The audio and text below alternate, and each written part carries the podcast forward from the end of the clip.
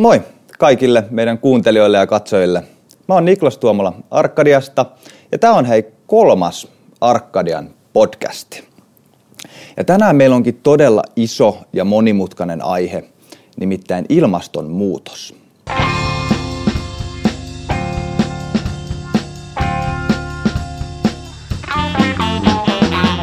Koska tämä on niin laaja, niin me halutaan keskittyä pelkästään pienempään osaan tästä, eli energiaan. Ja oikeastaan sitä varten meillä onkin täällä studiossa tänään Nesteen yhteiskuntasuhdejohtaja Ilkka Räsänen. Tervetuloa Ilkka. Kiitos. Loistavaa. Ja koska heitä aihe on myös laaja, niin me ollaan otettu tähän teidän arkadialaisten kysymyksiä ja kommentteja sieltä meidän alkukyselystä. Ja oikeastaan pidemmittä puhetta, niin eiköhän me alata menemään heti asiaan. Tai oikeastaan ehkä mennään heti vähän niin kuin asian viereen. Eli meidän on pakko käsitellä nyt ajankohtaista asiaa, eli Ukrainan sotaa. Miten Neste on reagoinut tähän Venäjän aloittamaan sotaan Ukrainassa? Neste on tuominnut Venäjän hyökkäyksen ja varsin pian sen jälkeen Neste päätti, että emme käy enää lyhytaikaista niin sanottua spottikauppaa venäläisellä raakaöljyllä, eli sillä, jota nyt tarjotaan markkinoille. Ja päätimme, että me jatka enää pitempiaikaisia toimitussopimuksia, mitkä on aiemmin tehty. Ja siitä asti on tehty kellon ympäri töitä, että se venäläisen raakaöljyn osuus pienenisi nopeasti. Se ei tapahdu ihan yön yli kuitenkaan useista syistä, ihan logistisista syistä, mistä löydetään laivoja ja vapaita laivoja rahdataksemme öljyä muualta teknisistä syistä, koska meidän jalostamoa tai osaa siitä on aina optimoitu venäläisen raakaöljyn jalostamiseen ja sitten ihan siitä syystä, että meidän pitää aina varmistaa, että öljytuotteita, kuten bensiiniä, diiseliä, polttoöljyä, tulee asiakkaille Suomessa. Yhteiskunta kyllä pysähtyy, jos ei näin, näin tapahdu. Ja näin täytyy toimia myös huoltovarmuuden kannalta. Meillä on myös huoltovarmuusvelvoitteet ja näin ollen tämä siirtymä ei tapahdu ihan yön yli, mutta suunta on selkeä ja vauhti ripeä. Kyllä. Kiitos. Ja tämä on todella hankala tilanne ja oikeastaan tämä on taas yksi tällainen uusi normaalisen, kun ehkä päästiin yhteen uuteen normaaliin ja nyt tulee taas yksi uusi, uusi normaali. Kyllä ja seuraavaksi me hypätäänkin sitten vastuullisuuteen ja kestävyyteen. Eli mennään lähemmäs sitä meidän aihetta koko ajan. vastuullisuudesta ja kestävyydestä on tullut osa tällaista niin kuin elinkeinoelämän ydintä. miten kestävyystyö näkyy Nesteellä? Nesteellä kestävyys on kyllä ihan liiketoiminnan ytimessä. Meidän uusiutuvien tuotteiden lupaus on se, että ne vähentää ilmastopäästöjä verrattuna fossiilisiin ja sikäli se on sitä ydintä. Ja näin meidän mielestä pitää oikeastaan ollakin, että äh, kestävyydestä tulee todella aito asia liiketoiminnassa, että se ei ole erillinen toiminta tai kuorrutus tai markkinointikeino, vaan se täytyy olla liiketoiminnan ytimessä. Mä luulen, että suurin osa yhtiöistä liikkuu tätä kohti. Meille se tuli aika luontevasti, koska meidän menestys myös liiketoiminnallisesti nykyään perustuu varsin pitkälle uusiutuviin tuotteisiin, jotka siis tehdään muusta kuin fossiilisesta raakaöljystä. Sitten yksi tekijä tietysti, mikä on keskeistä, on se, että yrityksen ylin johto on sitoutunut vastuullisuuteen, johtoryhmä ja toimitusjohtaja, mutta myös yrityksen hallitus, joka edustaa omistajia. Ja kun omistajat sitoutuu vastuullisuuteen ja tarkkoihin tavoitteisiin siitä, siihen, mitä se tarkoittaa, niin, niin sitten asiat tapahtuu myös pidemmällä aikavälillä, että siitä ei tule tämmöinen sesonkiluontoinen asia. Ja kyllä tässä nyt on viime vuosina sitten tapahtunut erittäin iso muutos myös monen, monen tota, tahon, yleisön tai stakeholderin, niin kuin sanotaan, mielissä on ne sitten sijoittajia tai analyytikoita tai – asiakkaita tai oma henkilöstö, niin siellä on iso odotus vastuullisuudesta. Sitä ei sillä lailla niin pääsisi karkuun, vaikka haluaisikin. Et, et sillä tavalla niin kuin maailma on muuttunut aika tavalla tässä viimeisten vuosien aikana. Kyllä, ja kestävyydestä on tullut osa bisnestä kuitenkin. Kyllä, nimenomaan. Joo. Ja nyt mennään energiaan itsessään. Paljon kuullaan sitä, että energia-ala on murroksessa. Ja meillä on itse asiassa Arkadiassa yksi meidän isoja teemoja on sellainen kuin energiamurros. Mitä se oikeastaan tarkoittaa ja mitä tähän murrokseen vaaditaan? Isoin ajuri energiamurroksessa on ilmastonmuutos. Sen uhka on tässä viime vuosikymmeninä kiihtyvällä vauhdilla tullut niin selväksi, että se on muuttanut ajattelua energiateollisuudessa laajasti ja omaa toimialaamme ajatellen ja sen perinteistä toimialaa ajatellen öljyjalostuksessa ja öljyteollisuudessa se on myös ihan tässä viime vuosina aiheuttanut ison murroksen siinä mielessä, että kukaan ei enää kuvittele tai yritä potkia vastaan, etteikö ilmastonmuutos tapahtuisi. Kyse on vain siitä, että miten nopeasti pystytään sitten liiketoimintaa muuttamaan sellaiseksi, että vähemmän päästöjä syntyy. Tämä on mennyt tavallaan askeleittain sikäli, että ensin meillä oli tiede, joka alkoi kertoa ilmastonmuutoksesta, että kansalaisjärjestöt siihen tarttuvat aika pian. Sitten poliittiset päättäjät tarttuivat siihen lainsäädännön kautta ja sitä myötä sitten yritykset alkoi eri tahtiin toki muuttaa käyttäytymistään, jotkut vähän aiemmin ja jotkut vähän myöhemmin. Sitten ihan tässä viime vuosina on tapahtunut iso murros rahoitusalalla. Rahoittajat, investoijat ja, ja tota, myös sitten analyytikot ja salkunhoitajat katsoo ilmastotavoitteita ja yhtiöiden ilmastojalanjälkeä ja kädenjälkeä ihan, ihan eri tavalla.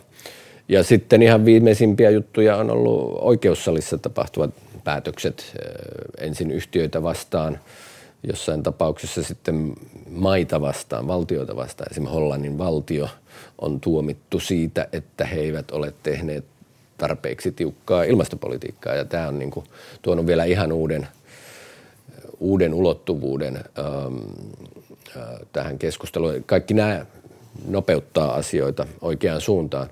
Sitten tietysti voi tapahtua tämmöisiä asioita, kun Venäjän hyökkäys Ukraina, joka taas on uusi villikortti ja se saattaa ehkä lyhyellä aikavälillä jopa hidastaa asioita, koska huoltovarmuus ja energian saanti ja niin edelleen on, on kuitenkin niin tärkeää. Mutta pidemmällä ja keskipitkällä aikavälillä jo niin se takuulla myös sitten vahvistaa Euroopan ainakin siirtymistä kohti puhtaampia ratkaisuja, että halutaan irti fossiilienergiasta yhä nopeammin. Joo. He mainitsit noin että oikeudessa on käyty, mutta entäs sitten, miten tämä sääntely, miten sen tärkeys ja miten esimerkiksi poliittisilla päätöksillä, koska meidän Arkadian, Arkadian osallistujat varmaan on tekemässä niitä poliittisia päätöksiä tulevaisuudessa, niin, niin miten näillä päätöksillä voidaan vaikuttaa tähän energia-alaan silleen tasapuolisesti, että kaikille yrityksille on niin kuin samat mahdollisuudet?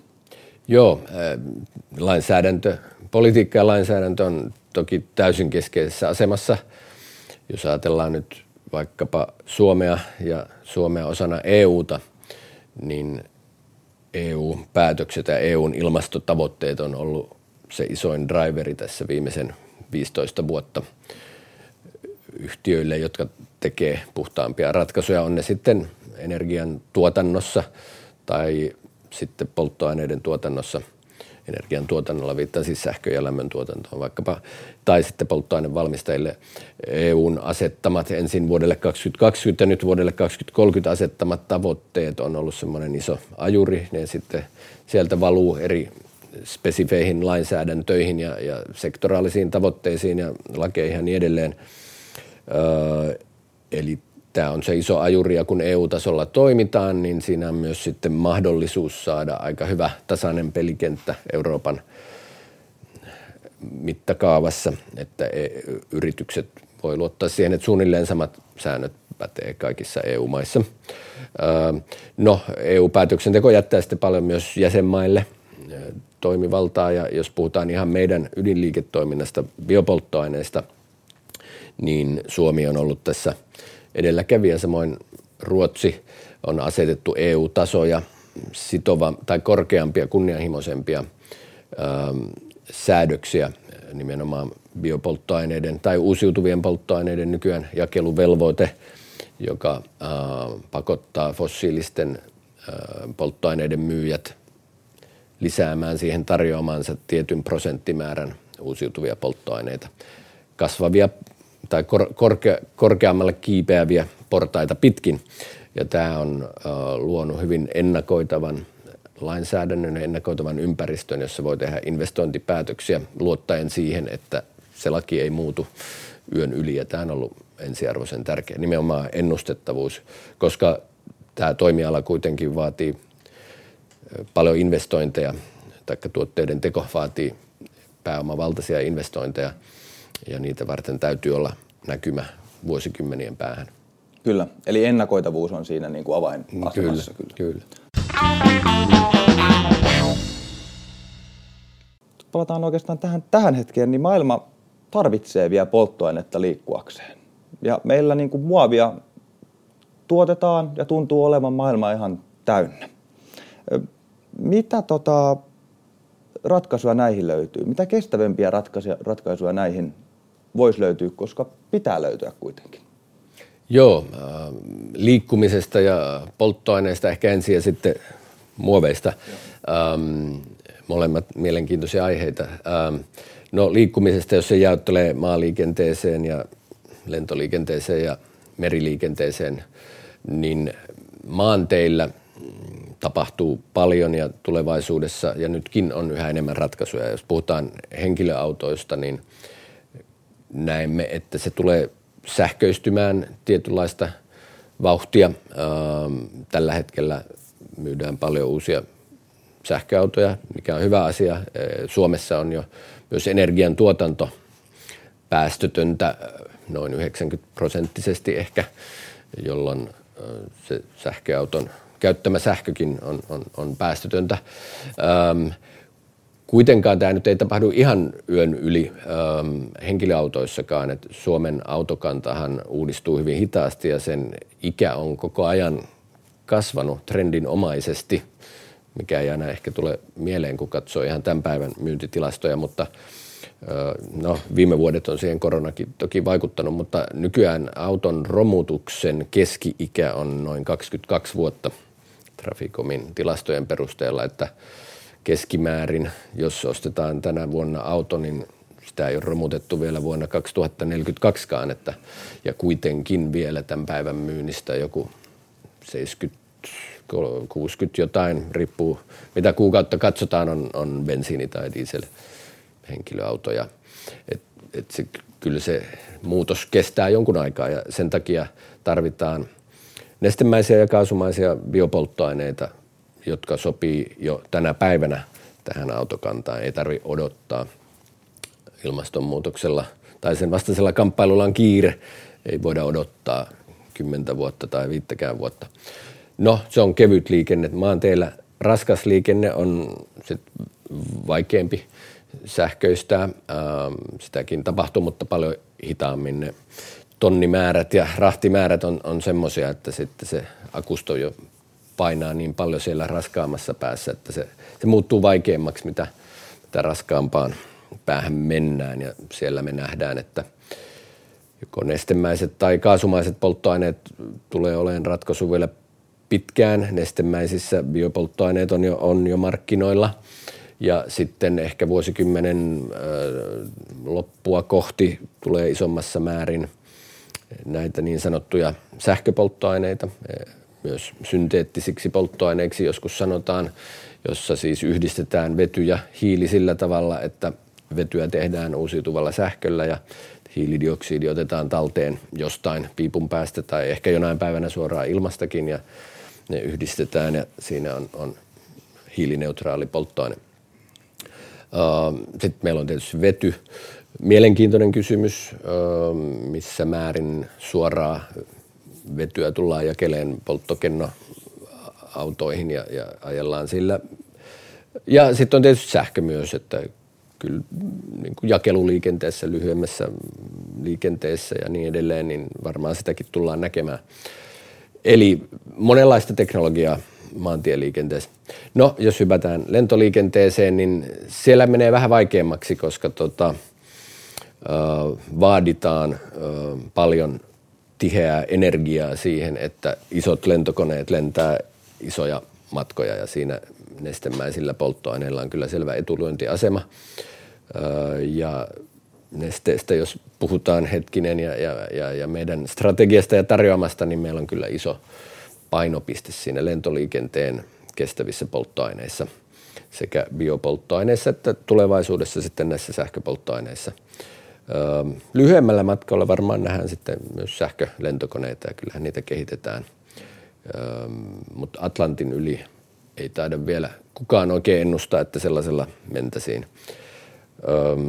Sitten on meriliikenne, joka on iso liikenteen muoto.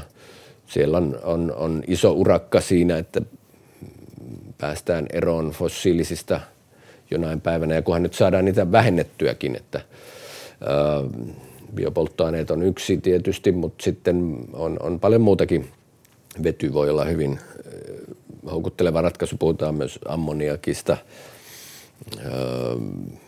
varmaan sähköpolttoaineetkin siellä. Monenlaista ratkaisua ja, ja toki siis ihan ja kautta linjan energiatehokkuus ja, ja fiksummat tavat liikkua on myös asia, jota ei, ei pidä unohtaa. Että kyllähän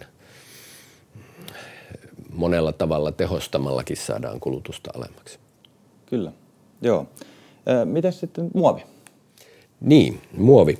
Joo, äh, nesteellä, jos taas nesteestä aloitetaan, niin tota, on, on tarjoamaa se, kahdenlaista se, että käytetään ihan uusiutuvia raaka-aineita, eli korvataan fossiilista raakaöljyä, joka on muovin lähtöaine tänä päivänä. Tai sitten kierrätysmuovista nesteytetään niin sanottua pyrolyysiöljyä ja siitä sitten tehdään uutta muovia, annetaan syötteenä muoviteollisuudelle. Eli ähm, näemme siinä paljon liiketoimintamahdollisuuksia, jotka sitten myös A, vähentävät hiilidioksidipäästöjä, mutta myös auttaa ehkä toivottavasti ehkäisemään muovien päätymistä luontoon ja nimenomaan mereen, jossa ongelma on, on, on todella iso, niin kuin me kaikki tiedetään. Että luulen, että tässäkin asiassa tarvitaan sääntelyn, innovoinnin ja liiketoiminnan yhteispeliä ja silloin asioita tapahtuu ja sitäkin varten sit lainsäädäntökehikko on tosi tärkeää, että on, on kannusteet vaikkapa tähän äh, muovien kemialliseen kierrätykseen, eli että jätemuoveista voidaan nesteyttää ja jalostaa uutta muovin raaka-ainetta, että se katsottaisiin myös kierrätykseksi. Kaikkia muovia ei voi kierrättää mekaanisesti, niin kuin sanotaan, että kerätään, pestään, murskataan, sulatetaan ja tehdään uusia puistonpenkkiä tai kastelukannuja tai, tai muovikasseja, mikä on hieno juttu, mutta jos puhutaan sitten vähän vaativammista muovin sovelluksista, vaikkapa auton osista tai lentokoneen osista tai lääketieteellisistä sovelluksista tai vaikkapa ruokapakkauksista, niin se mekaaninen kierrätys ei, ei tuota semmoista laatua, mitä niissä vaaditaan sitten muovilta. Joo, sä mainitsit tuon vedyn. Palataan siihen ihan kohta uudestaan. Mutta nyt oikeastaan sanoit, että autokanta, jos nyt, nyt ostaa auton, niin se on 2042. Keskimäärin, keskimäärin menee, menee romputtamalla, niin mennään sinne 2040-luvulle sitten nyt, hypätään eteenpäin. Ja mä tiedän, että tulevaisuuden äh, ennustaminen on, se on mielenkiintoista, mutta se on myös todella haastavaa. Mutta miten, ja ihmiset, miten ihmiset ja tavara liikkuvat Suomessa ja Euroopassa silloin 2042? Joo, no hyvä kysymys. Ja ehkä tuossa vähän edellisessä tuossa avasinkin näitä eri liikkumismuotoja, että et, et semmoisia reittejä ne varmaan menee maalla, ilmassa ja, ja, ja, ja merellä. Edelleen varmaan sanoisin, että liikutaan myös niin kuin fiksummin, eli ajatellaan, suunnitellaan sitä liikkumista paremmin, on sitten kyse yksilöistä tai sitten – toimijoista, kuten yritykset, joilla siihen on myös sitten kannustin, jos siitä epätehokkuudesta joutuu maksamaan vaikkapa polttoaineiden hinnoissa, tai kaupunkiliikenteessä tai, tai muualla. Että kyllä se niin kuin tehokkuus ja vähemmän liikkuminen on, on yksi juttu. Sen lisäksi nämä kaikki käyttövoima-asiat, mistä tuossa puhuttiin aiemmin, että, että käytetään hyväksi kaikkia käytettävissä olevia keinoja, on se sitten sähköstäminen, kestävästi tuotetut biopolttoaineet, vety, sähköpolttoaineet, annetaan kukkien kukkia eikä valita sieltä sitä yhtä ainutta voittajaa, niin silloin varmaan niihin tavoitteisiin voidaan päästäkin. Okei, no niin, mielenkiintoista. Ja nyt hypätään vaikka siihen vetyyn. Eli sehän nyt on Brysselissä aika, aika kovaa huutoa tällä hetkellä. miten sä näet vedyn roolin tulevaisuudessa? Kyllä se on varmaan kasvava äh, rooli energian kantajana. Se tuo mahdollisuutta teollisuusprosessien vähähiilistämiseen nesteinä. Me nähdään se aika tärkeänä sovellusalueena johtuen muun muassa siitä, että meillä on Porvoossa Pohjois-Euroopan suurin öljyjalostamo ja meidän ilmastolupauksiin sisältyy se, että meidän tuotannon tulee olla hiilineutraalia vuonna 2035 ja se vaatii sen, että me investoidaan paljon Porvoon öljyjalostamolle – öljyjalostaminenhan on perinteisesti hyvin hiilidioksidipäästöintensiivistä hommaa, siitä ei pääse mihinkään, mutta me ollaan sitouduttu se neutraloimaan ja vihreä vety, me nähdään, että sillä tulee olemaan iso rooli. Ja itse asiassa me ollaankin siihen investoimassa elektrolyyseriin, jolla voi vihreää vetyä tuottaa uusiutuvalla sähköllä. Hiilidioksidin talteenotto on, on toinen juttu, mikä liittyy siihen. Eli vedyllä on iso rooli tässä teollisuuden vähähiilistämisen. Öljyjalostus on yksi, metallijalostus on toinen ja moni muukin toimiala, josta päästöjä tulee, niin katselee sitä siitä näkökulmasta hyvin suurella mielenkiinnolla. Toinen on sitten tietysti liikenne, liikkuminen, missä määrin sitä voi sitten käyttää joko sähköpolttoaineiden raaka-aineena tai suoraan polttoaineena. Siitä on varmaan aika erilaisia näkemyksiä, että mihin liikesegmenttiin vety tulee milläkin osuudella. Sähköistäminen hän etenee tieliikenteessä, henkilöliikenteessä aika ripeää vauhtia ja EU-politiikka suosii sitä aika vahvasti. Mihin se jättää vedyn, en, en tiedä. Mä luulen, että vedyllä saattaa olla ainakin tässä alkutaipaleella niin isoin rooli siinä teollisuuden omien prosessien vähän hiilistämisessä enemmän kuin liikenteessä. Mutta tässä ei kyllä ole kristallipalloa oikeastaan kenelläkään ja saat eri vastauksen eri ihmisiltä ja, ja näin. Mutta se on hyvä, että on semmoinen vaihtoehto. Hyvä, että nyt isosti luodaan toivottavasti oikeanlaisia kannustimia sille, että – vety viherretään, siis vetyähän käytetään paljon, mutta suurin osa tehdään maakaasusta ja pitää löytää kannusteet sille, että tuotetaan vihreää vetyä, eli uusiutuvan sähkön avulla tuotetaan vetyä. Se taas vaatii paljon uusiutuvaa sähköä, eli paljon tuulimyllyjä, aurinkopaneeleita, vesivoimaa, biomassavoimaa ja me kyllä nähdään, että kyllä ydinvoimallakin täytyy olla roolinsa tässä. Niinpä. Ja tässäkin se kuuluu se kristallipallo niin kuin puuttuu valitettavasti tässäkin asiassa. Sä mainitsit aikaisemmin, eh, että Suomi ja Ruotsi on edelläkävijöitä biopolttoaineissa, eh, tuotannossa sekä käytössä. Niin miten käy jatkossa? Onko, ollaanko me vielä siellä niin kuin etumatkalla muihin vai, vai kuroako sen joku kiinni?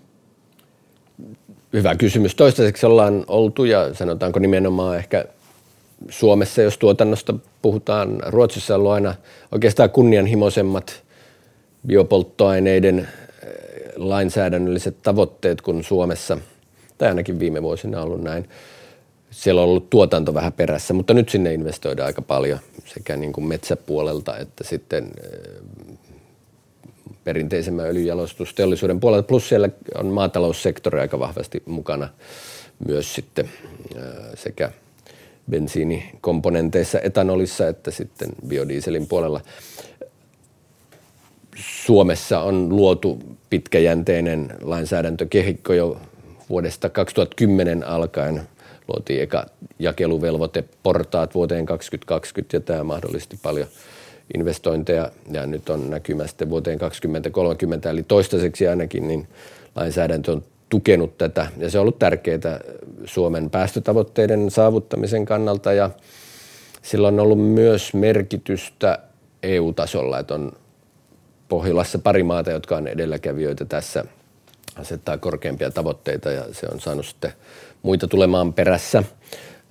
Sitten nyt ihan viime vuosina, kun viittaan tähän isoon siirtymään öljyteollisuudessakin, niin perinteiset isot öljyyhtiöt, en laske nesteä sellaiset, vaan tämmöiset supermajorit kuin Shell ja Total ja Italian Eni ja sitten kansainväliset jätit Amerikan puoleltakin, niin ovat alkaneet investoida biopolttoaineisiin ja sähköpolttoaineisiin ja uusiutuvaan sähköön. Sieltä tulee markkinoille paljon uutta tarjontaa monessa EU-maassa ja Yhdysvalloissa myös. Joo. No oikeastaan jatkokysymyksenä, että mitä hyötyä siitä on Suomelle, että me ollaan siellä kärjessä?